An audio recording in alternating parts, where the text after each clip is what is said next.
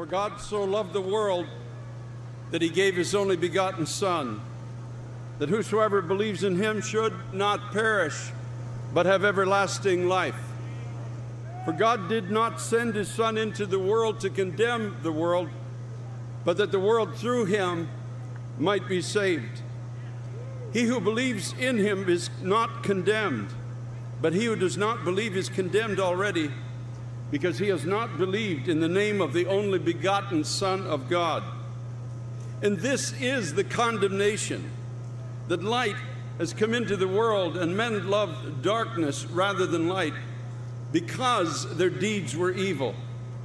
For everyone practicing evil hates the light and does not come to the light lest his deeds should be exposed.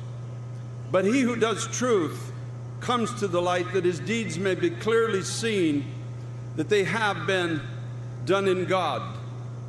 Almighty God, we've come to you this day, Lord, and ask your forgiveness.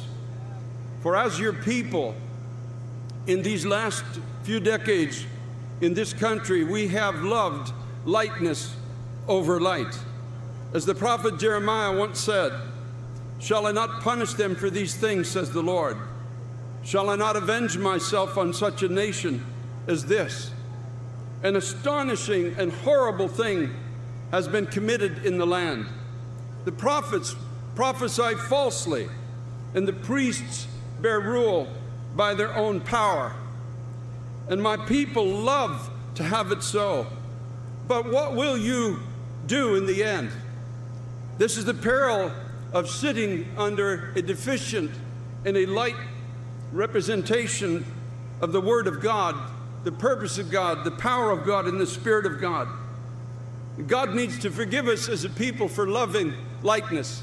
It's been the plague of the American church for several decades. We've loved comfort over conviction, and we've sought pleasure over purity. Our hope today, as the scripture says, is that we will humble ourselves, seek his face again, and confess that all of our ways are not as pure as we would like to think they are. And ask God to bring us back into the light of his word again. We ought not to be afraid because he speaks to us for good and never for evil, to bring you and I to a desired end. And if we will open our hearts one more time to the light of God, not only will we not be condemned or rendered powerless in this last day, but you and I, as the Church of Jesus Christ, will become a force to be reckoned with in our society. My cry and the prayer of my heart is God, bring us back again to the light of your word and let the glory the absolute glory of the risen Christ through the power of his Holy Spirit radiate in us again in our thoughts, in our hearts, in our pursuits, in our witness, the way we live, the way we speak, in the reverence of our worship before a holy God.